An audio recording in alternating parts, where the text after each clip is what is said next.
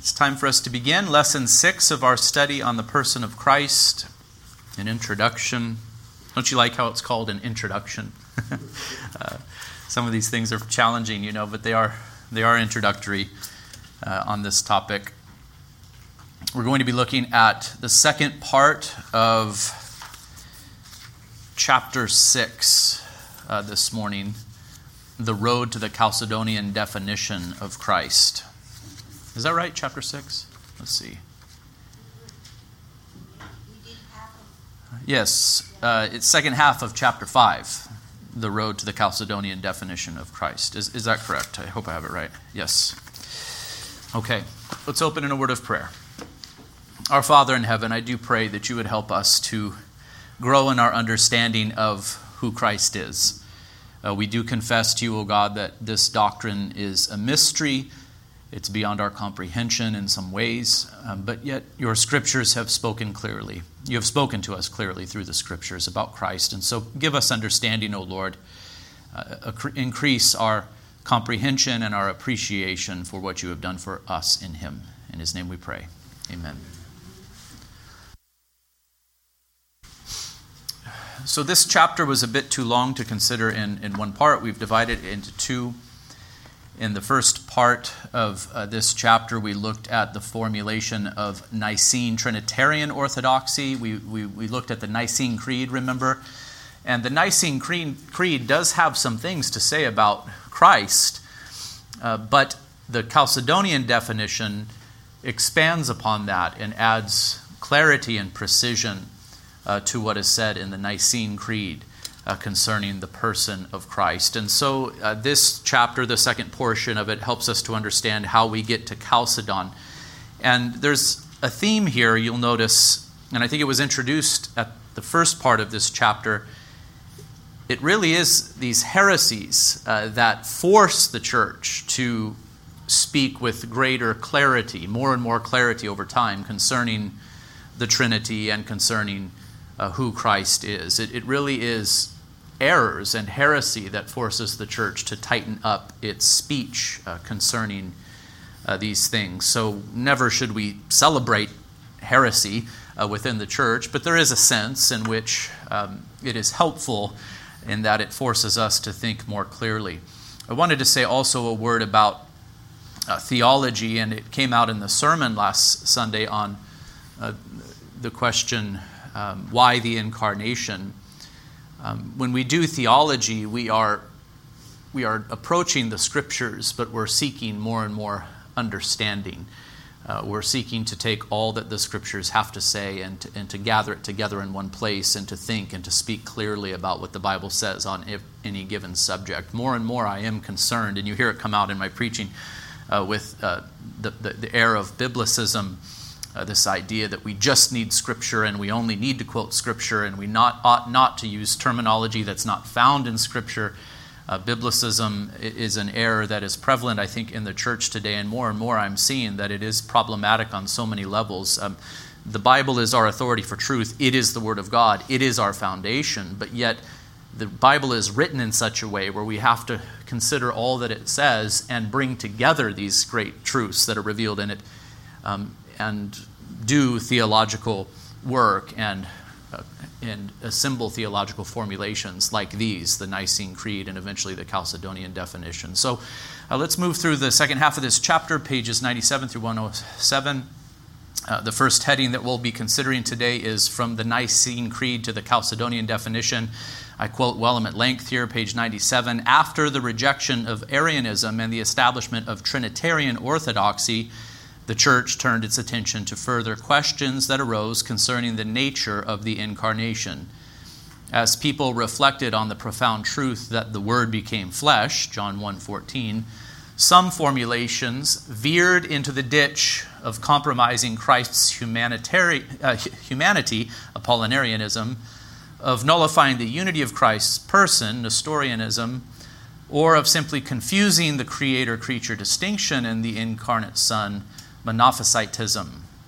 So, here in brief, three types of errors. Three errors are mentioned, and Um, I think all of the errors that people make concerning the person of Christ, the two natures and the unity of the person of Christ, could fall under uh, one of these three categories that have been uh, mentioned. In responding to these false ways of formulating the incarnation, the church gained further conceptual clarity and precision, leading to Chalcedon. Let's look at each of these views before turning to the theology of the Chalcedonian definition. Um, and by the way, we'll get there, but the Chalcedonian definition was formulated in 451 AD. Uh, so 126 years after Nicaea. 126 years. Kind of interesting to think about time, isn't it? Uh, just the passing of time and uh, how much can happen in, in that amount of time, anyways. Um, so, first of all, we're going to consider Apollinarianism. Uh, this is a very helpful way to understand uh, the theological formulation that was brought to us at Chalcedon. Uh, we're going to look at the errors, first of all, and then the definition. Apollinarianism. Uh, what was wrong with Apollinarianism? Well, it had a word flesh understanding of the incarnation contra the word man view of Chalcedon. Uh, that's an interesting way of putting it. Um, word flesh instead of word man. We need to talk about Jesus Christ as being the eternal Word or Son of God uh, who assumed a human nature word man. That's the proper way of speaking of Christ. He is the God man. He is not merely the Word who took on flesh, even though the Scriptures speak in that way. Uh, the Scriptures, when they speak of flesh, they do not merely mean flesh alone, but rather a human nature. Uh, flesh means human. So we have to define all of these terms. Apollinarianism viewed Christ as being the Word who took on flesh, but not an entire human nature.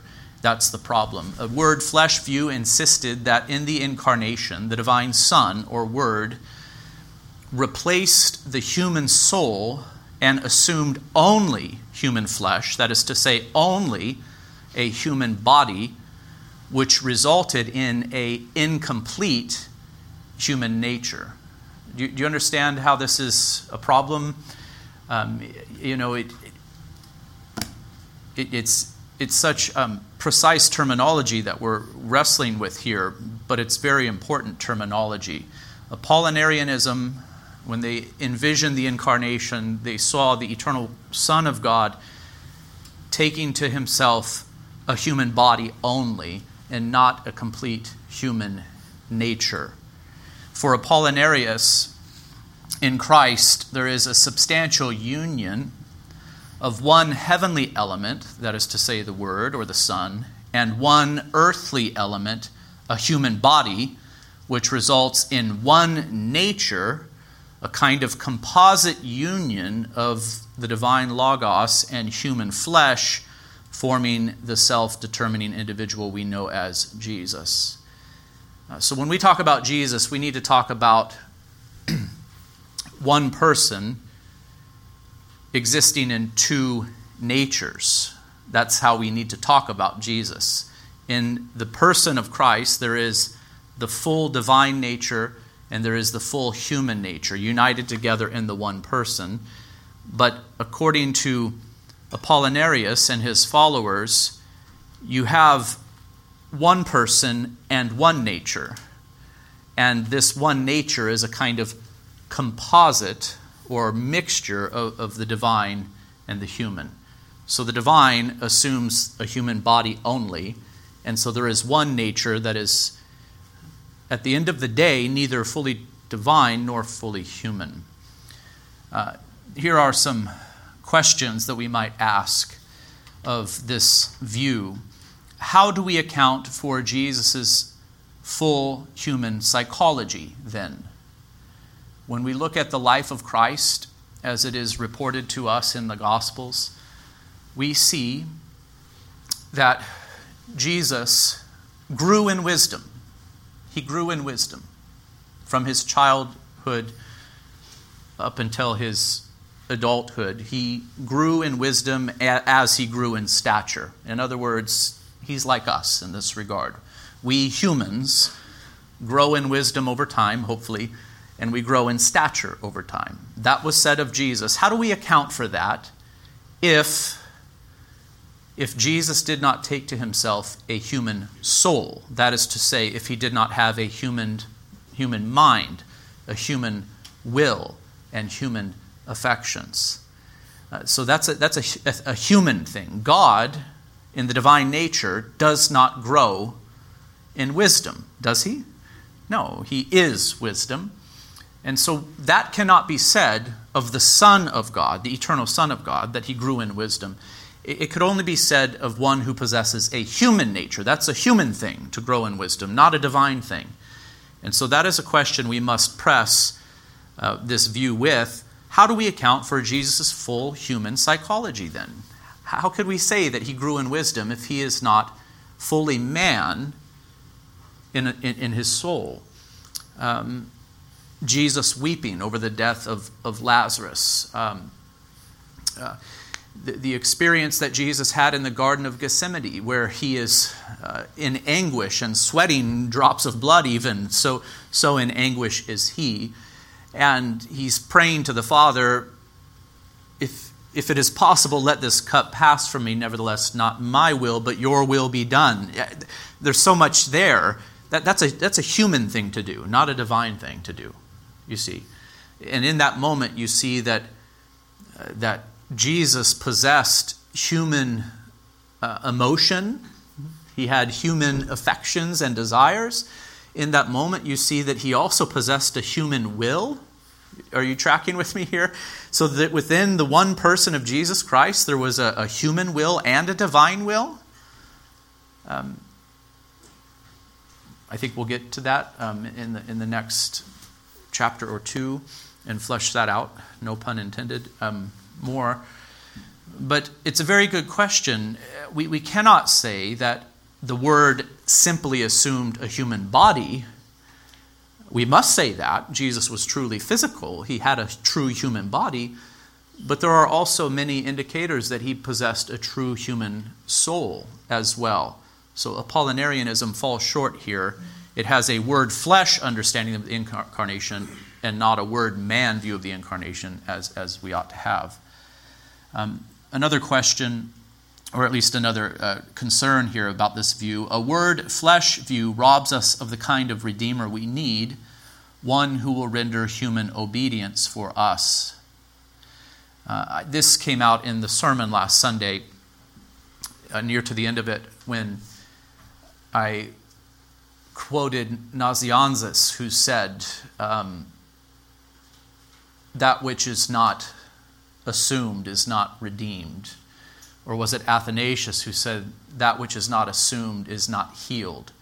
The idea here is that in order for us to be redeemed and healed, uh, body and soul, Christ had to assume, the eternal Son of God had to assume, to assume a full human nature, body and soul. And that leads us to point three under C for this reason, the church strongly rejected Apollinarianism on soteriological grounds. That's interesting, isn't it?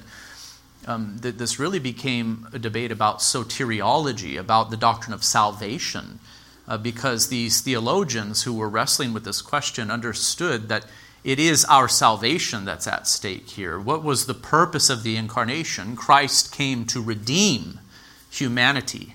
And he came to redeem humanity in the way that he did because it was the only way possible. It was a work that only God could do, so God had to do it. Uh, the, the, person of the Son had to be present, the divine nature had to be present. And it was a work that man had to do as well. Man had to atone for sin, man had to obey the covenant of redemption, man had to earn the beatific vision in the way that Adam failed to. So the Messiah had to be God and the Messiah had to be man. These theologians were right to understand that um, it, was our, it, it, it is our salvation really that is at stake. Christ cannot represent and redeem us if he is not fully human. And here is that Nazianzus uh, quote what is not assumed is not healed. I think I reversed it, didn't I? Uh, Nazianzus said healed. I think it was, did I say Athanasius? Um, redeemed. Okay, so Apollinarianism uh, threatened and had to be dealt with, and it helped to bring us to the Chalcedonian definition. Nestorianism also threatened the church in these days. Nestorianism had a word man view, so that is good, yet it failed to account for the unity of Christ's person. The union, according to Nestorius, was external and in appearance only. Christ is a composite of two personal subjects, the Logos and man, which entails there are two persons in Christ, according to this view. So, Nestorianism does not have the word flesh problem. It is right to see that Christ is both possesses both a divine nature and a human the, the divine nature and a human nature but it fails in regards to the union that exists within the person. Uh, the Nestorians, I suppose, would say that within Christ there are two natures and two persons. Two natures and two persons. Uh, this is a serious error for two reasons. Uh, first, given that there are two persons in Christ, and given that the Word cannot suffer or die, the Word cannot participate in the human events of Christ's life, but only stands in the background um, we'll come to see uh, by considering orthodoxy that, in fact, the eternal Son or Word of God did participate in our suffering. We have a, a great high priest who can sympathize with our weaknesses. He was tempted as we are in every respect, yet without sin. Uh, so Christ, uh, the, the Son, can sympathize with us. He did experience the, the trials and tribulations of life. He was sincerely tempted. He suffered. He, he died, not according to the divine nature, but according to the human nature. We, we, must, we must confess this that there is one person in Christ, and the person is the Son. The person is the Son. That is where the human and the divine natures find their union, not by intermixing with one another, not by intermixing with one another, uh, contra Apollinarianism, but they find their union in the person of the Son. That's the point of contact. It's the person of the Son, the eternal Son of God, who is, who is the subject, who is acting through the divine nature and through the human nature of Christ, respectively. So, Nestorianism must be uh, rejected. It says there are two persons in Christ, and given that the Word cannot suffer or die, the Word cannot participate in the human events of Christ's life, but only stands in the background. So, there you have two persons. You have the eternal Son, the second person of the triune God, and another person, a human person, existing in the flesh. This is the view of the, the Nestorian. Second, in denying that the single person slash, slash subject in Christ is the divine Son, Nestorius could not affirm that God the Son died for us in his humanity and thus accomplished our salvation. What we need is the divine Son to assume our human nature in his own person so that we can so that he can represent us and act on our behalf as our new covenant head and substitute. Are you, are you tracking with this? Um, there's not two persons in Christ, there's one, though there are two natures. And the scriptures do speak this way of the Messiah. Um, the scriptures say in Acts, and I cannot remember chapter and verse right now, that God, and this is not a quote, but a paraphrase of it, that God shed his blood for the church. Think of that. God shed his blood for the church. The scriptures speak in that way concerning the work that the Messiah did. So there's such a union between the divine nature and the human nature in the person of the Son that the scriptures speak in this way. that, that God shed his blood for the church. God doesn't have blood. No, but the person of the Son acting through the human nature of Christ died for us. The divine nature did not die, the divine nature experienced no change whatsoever. But God was truly with us in the person of Christ. God suffered for us, not according to the divine nature, but in the human nature. You, you understand? I mean, th- when I when I've wrestled with this doctrine over the years, and I've had to, I will confess to you, I've had to come back to it again and again because it, just blows your mind. But as I've wrestled with this doctrine and as I've gained more and more clarity concerning who Christ is, I've said to others, it, it just brings God so much more close. God really did come and tabernacle amongst us. God really did come to suffer for us. There is a sense in which we may speak this way. We must speak this way. God really did come to die for us. We must speak with precision there, not in his divine nature, but in the human nature that he assumed. He suffered for us, he shed his blood for us. That's the wonder and mystery of, and the glory of the incarnation. As you wrestle with these mysterious and difficult truths, it should ultimately bring God closer uh, to you. God came to serve as our, our mediator and great high priest who can sympathize with our weaknesses. And the Nestorian view uh, robs us of something very important here by claiming that within the one within the, I suppose we may say, within the Christ, fleshly considered, there are two persons a human person and a divine person, each working through their respective natures, the divine and the human. You, you have this, this division within Christ according, according to the Nestorian view, and therefore you do not really have the person of the Son working through the human nature, which is what we must confess. Thirdly, Monophysitism this view came from a fellow named Eutychius. He taught that as a result of the incarnation, Christ's human nature was taken up, absorbed, and merged into the divine nature so that both natures were changed into one new nature, a nature that was that, that now was a kind of divine human. So you'll see in just a moment that when we talk about the natures of Christ, we must confess that they were not in any way merged or mingled together or mixed in any way so as to create a composite. Why would that be a problem as it pertains to our doctrine of God if, if the human nature mer- so here what, what I'm telling you is that the union is found in the person the two natures are united where? Where are they united in, in Christ? They're united in the person of the Son. The Son is the subject acting through these two natures. So there is unity in Christ. Christ is one person acting through two natures. But in this view, the, the, the union is not located in the person of the Son, the, the union is located in the nature, the divine nature so that the divine nature absorbs the human, creating a third thing. And I've heard the answer to the question already. Uh, you know what it is. This creates a major problem for our doctrine of God because the scriptures are so very clear that God cannot change.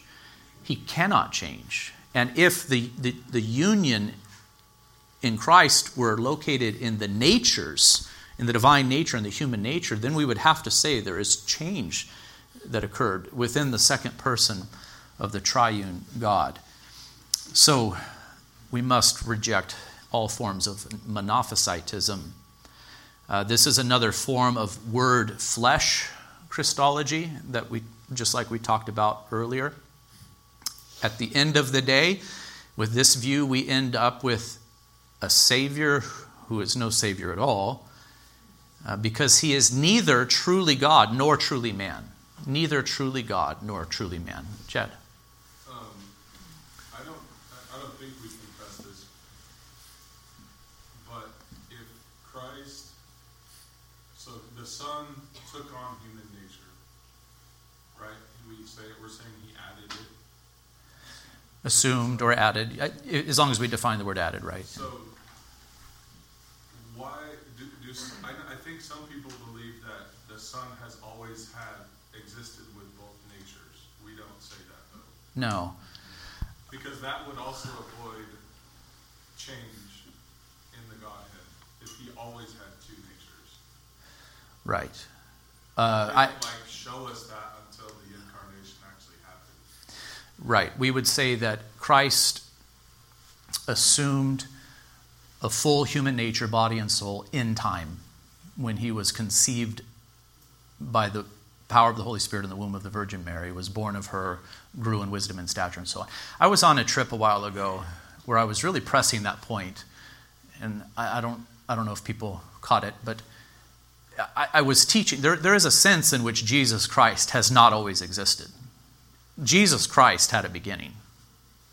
You understand what I'm saying there? Like, there was a time when Jesus Christ, as the God man, was not. But there has never been a time where the Son of God was not. He's eternally begotten of the Father. So, th- this human nature was assumed at a point in time. It's not as if the human nature has always existed. The human nature of Christ has always existed. Uh, so, yeah, I suppose that that would be one way to try to alleviate the tension. I think that's what I hear you saying, Chad. That for some people, that's one way to try to alleviate the tension. To say, well, yeah, God hasn't changed because it's always been this way. Christ has always existed into eternity past. We, we say no, though that might seem to alleviate the the perception of change in, in, in the mind, it's, it's not a good solution because we confess that God is a most pure spirit eternally. Um, and, and that no human beings existed prior to the moment of creation when God made Adam and Eve. And Christ, the, the, the God man, did not exist prior to the conception in the womb of the Virgin Mary by the power of the Holy Spirit. Um, so we need to do our theology and relieve this tension in another way. And I, I think Nicaea and especially Chalcedon was right to relieve the tension by saying that the, that the, um, that the union of the natures, the divine and the human nature of Christ, take place in the person, take place in the person of the Son of God. Remember early in the study, I, I just was kind of joking with you, and well, not joking, but I was pressing you with this question, saying, What are you? I'm, I'm a human. Who are you? Huh. you know, we should hear names. I am so and so. I have a human nature just like you all have a human nature. The human nature is something different than the human person. Think about that. Isn't that interesting? The human nature is something different than the human person. We all have a human nature. We all have bodies, we all have souls, and within the soul, we can further distinguish between the mind, the will, and the affections. I think that's a very good and helpful way to do it. So, we all have that. That's something we all have in common each and every one of us, and yet we are all different people. We, we're different persons. And so when we think of the triune God, we are to think of one God in three persons, all fully having the divine nature the Father eternally begetting the Son, the Son eternally begetting the Father, and the Son eternally begetting the Spirit. But we're talking about personhood there when we talk about the, the three subsistences of the triune God. We are saying that it is the person the person of the Son that acts through the human nature of Christ. We are not saying that it's the divine nature of the Son that acts through the human nature of Christ, but the person of the Son who is the acting subject, both in the divine and the human nature. I, I think if you reflect on that more and more, it should help you to understand how this might work. It, it's, it's, it's not the divine nature assuming humanity. Are you with me? It's not the divine nature assume, so, so the connection's not here. It's not the divine nature assuming a human nature. The connection's here. It's the person of the Son acting both through the divine nature, as he always has, as he always will, as he did even during the incarnation. It's the divine person acting through the divine nature, and in the incarnation, acting. He's the acting subject in the human nature as well. And, and that's the way to alleviate this tension. I mean, the scriptures don't put it in those, the, the scriptures don't put the matter in, the theo, in these theological terms. But when you pay careful attention to all that the scriptures say about Jesus, this is what we must confess. You know, it, is a mystery. And when we do theology, we're trying to go as far as we can with our capacity to speak with precision and clarity about these things. And and this is ultimately what we, what we must confess. I, I appreciate you bringing that up, Chad, because it, I think it is an error, but it's an error that has arisen in an attempt to solve a, mysterious thing. But, but the trouble is that it doesn't account for all of the biblical data. It doesn't account for all of the biblical data. Uh, really what it would do is it, it, it just simply, um, that view that the, the, humanity of Christ has existed in eternity, it, it actually um, demolishes the creator creature distinction, that most fundamental distinction that we must maintain. Um, God has existed eternally as a most pure spirit, and in the beginning, God created the heavens and the earth, etc., etc. So, so the humanity of Christ the, the, the, human nature of Christ, which category does it belong in? It does not belong in the creator category, it belongs in the creature category. The divine nature of Christ, the eternal Son, which category does he belong in? He belongs in the creator category. All things were made through him and for him. Right? John.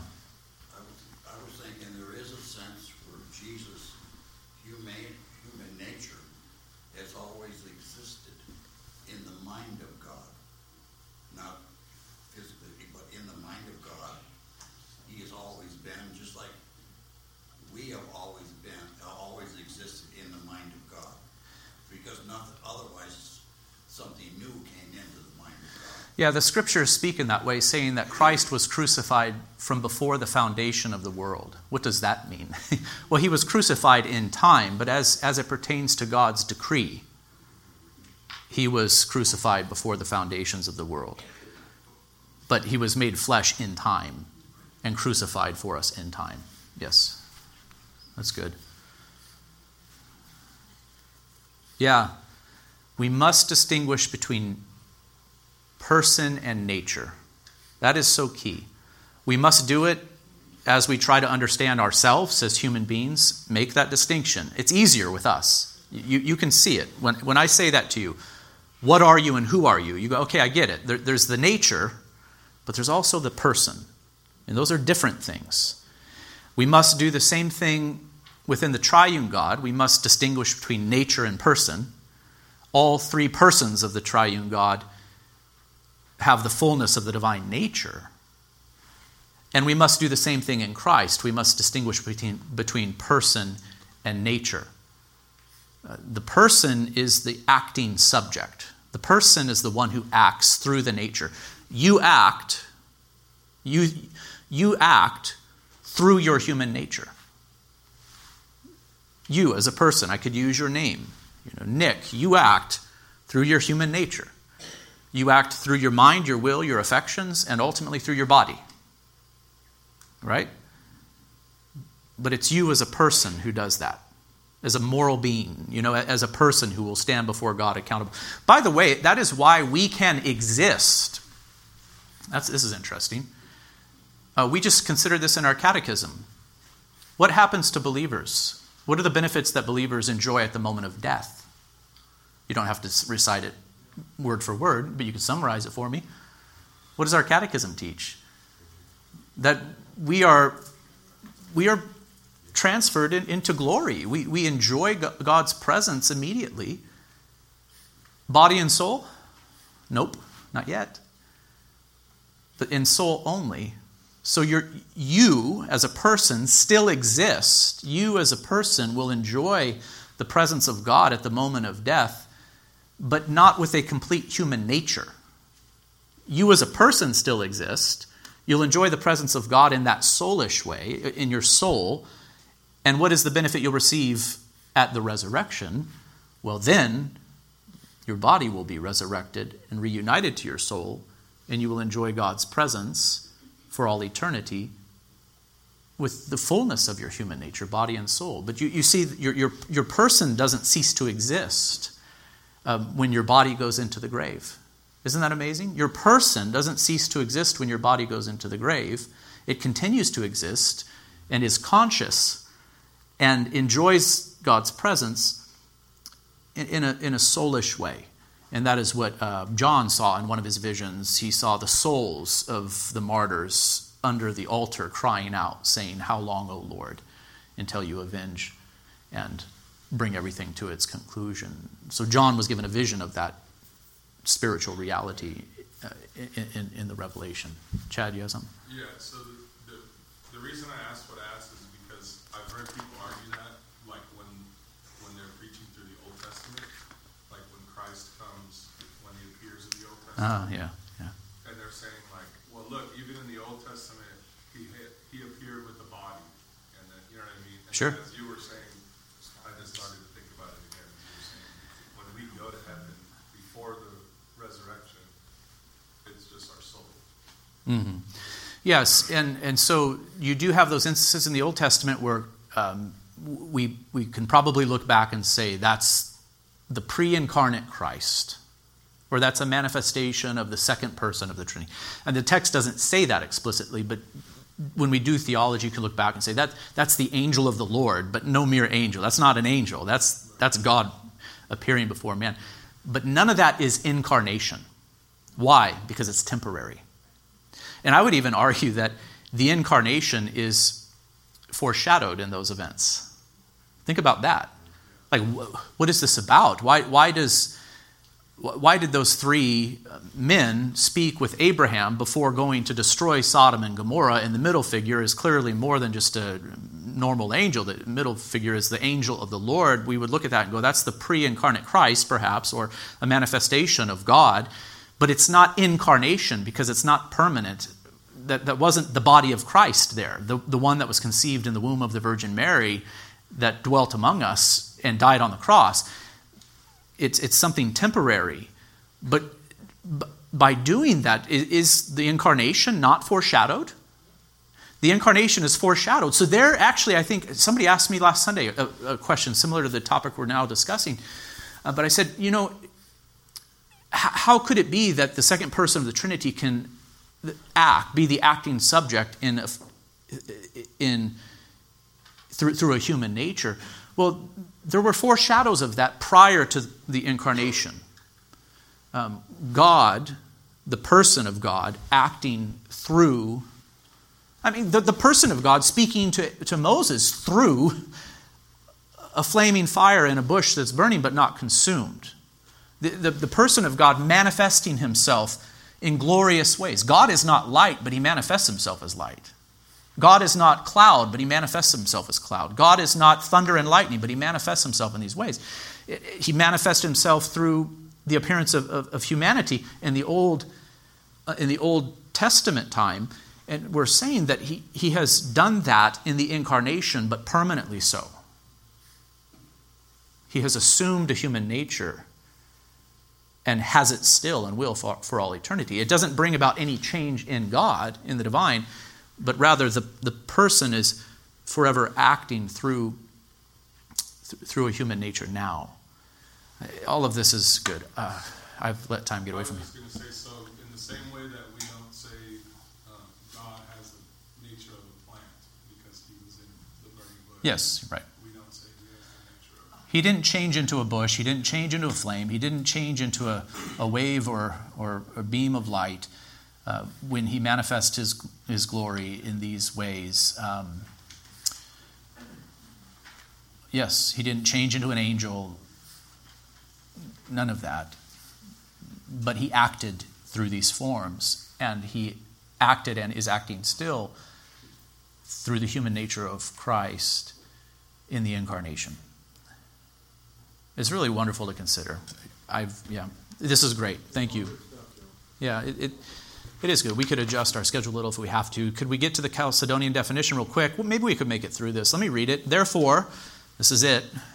Following the Holy Fathers, building upon those who've gone before us, we all with one accord teach men to acknowledge one and the same Son, our Lord Jesus Christ, at once complete in Godhead and complete in manhood, truly God and truly man, consisting also of a reasonable soul and body, of one substance with the Father as regards his godhood, Godhead, and at the same time of one substance with us as regard his manhood, like us in all respects, apart from sin, as regards his Godhead, begotten of the Father before the ages, but yet as regards his manhood, begotten for us men and for our salvation of the Mary, of Mary the Virgin, the God bearer. One and the same Christ, Son, Lord, only begotten, recognized in two natures without confusion without change, without division, without separation, the distinction of natures being in no way annulled by the union, but rather the characteristics of each nature being preserved and coming together to form one person and subsistence, not as parted or separated into two persons, but one and the same Son and only begotten God, the Word, Lord Jesus Christ even as the prophets from earliest times spoke of him, and our Lord Jesus Christ himself taught us, and the creed of the fathers has handed down to us. This is a reference back to the Nicene Creed.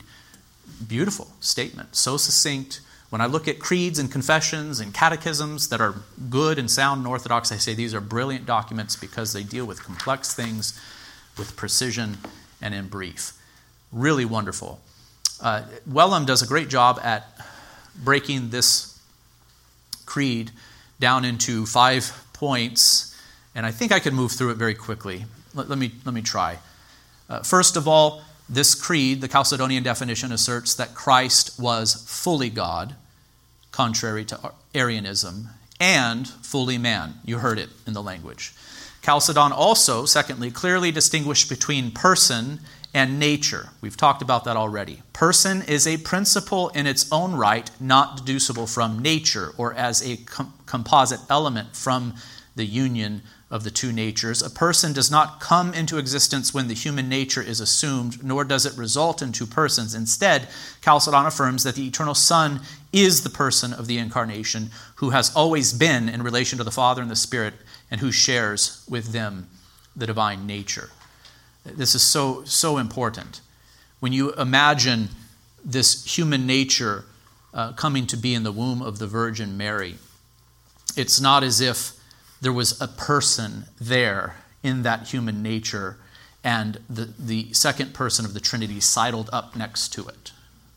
It's not as if there was a person in the human nature, maybe a person like me, Joe, you know, uh, existing within the human nature in the womb of the Virgin Mary, and the second person of the Trinity came and booted that person out and took its place. Are you following with me?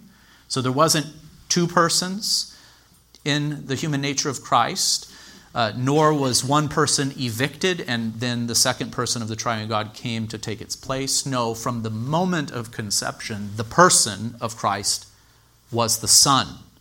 It, it, it's, it's very important. Um, the person was the Son. Also, it's a person, not a nature, who becomes flesh. It's a person and not a nature who becomes flesh. That's a brilliant little statement right there. So important. The incarnation is a personal act of the Son. Philippians 2 7. It's the person of the Son who is the acting and suffering subject, not the nature of the Son. We must distinguish between these things. B. Does this imply change in the Son? Not in the sense that the Son changes his identity or ceases to be what he always was. Even as the incarnate Son, he continues to possess all the divine functions and prerogatives. Colossians 1:17, Hebrews 1:3. Nevertheless, in his humanity, the Son lives and experiences life as a human in growth, joy, and pain. We will come back to this in later chapters. Um, it's actually the doctrine of the extra Calvinisticum. It's this, I, which is I've been taught. It's an unfortunate uh, uh, title for it, but the idea is this: when the eternal Son of God assumed a human nature. He did not cease in any way to be what he always was. So that Christ is the Son of God incarnate, and yet the Son of God did not cease to be the Son of God. He continued to uphold the universe by the power of his hand. Uh, the glory in heaven was not diminished in that moment, etc.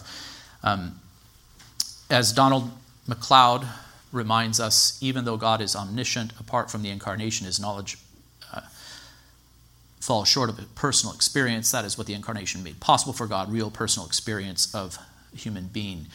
Uh, that's a great statement there, and we've already touched upon it. God really, in the, in the incarnation, really was tempted for us and suffered for us, not according to the divine nature, but according to the human nature. Only the incarnation can make that possible. Uh, three, Christ's human nature. I, I have to finish this lesson. Let me do it very quickly because we're just we're caught in between. Christ's human nature didn't have a hypostasis, a person of its own. Um, there was no individual man, Jesus, apart from the Son, assuming a human nature with a full set of human attributes, contra the doctrine of adoptionism. I actually described that a minute ago when I talked about um, a person being kicked out of the human nature of Christ and the Son moving in uh, in that crude way whenever we look at the life of Christ and ask who said or did this or who died for us, the answer is always the same God the Son. Who did it? Who was acting? It's the person of the Son. The person of the Son. Not always the divine nature, not, not always according to the divine nature, but it's always the person of the Son who did it. Sometimes according to the divine nature, sometimes according to the human nature, but it's always the person of the Son who is the subject who is acting. For the union of Christ's two natures in the Son doesn't obscure the integrity of either. Within Christ, the creator creature distinction is preserved. There is no blend of natures or transfer slash communication of attributes um, that results in a third nature. Yet the two natures aren't merely lying side by side without contact or interaction. Instead, the two natures subsist, they, they find their point of contact in the one person who acts fully through both of them, but not contrary to either nature. And then, fifthly, the Son assumed a complete human nature comprising a rational soul and body. Chalcedon distinguished person from soul and located the soul within the human nature. The Son, then, did not replace the human soul, instead, he assumed a human soul, which entails that Christ had a human will and mind, a, late, a truth later formalized in 681 at the Third Council of Constantinople. Uh, God does not have a soul. Did you know that? God does not have a soul. He's a most pure spirit. Human beings have souls. Um, we have bodies, we have souls, but we have already distinguished between the nature and the person. Uh, so Christ did not kick out the soul, he assumed a human soul in the incarnation. The Son of God assumed a human soul in the incarnation. I've rushed through this last point, but I feel like we had such good conversation. The first point of this, first part of this uh, little lesson, that it, it, it, made up for it. Um, and I think the rest of the book will come back to some of these themes and develop them. Let's pray. Father, we thank you for this rich resource um, brought to us by Stephen Wellum. We thank you for uh, the clarity with which he presents this material. Um, though it is mysterious and difficult to comprehend, he has helped us with his clarity. I pray that you would make us students, uh, not of this book ultimately, but of the Word of God. I pray that we would read the Scriptures diligently and that we would see these truths are true. Uh, Father, do help us to better comprehend Christ, our Savior. In His name we pray. Amen.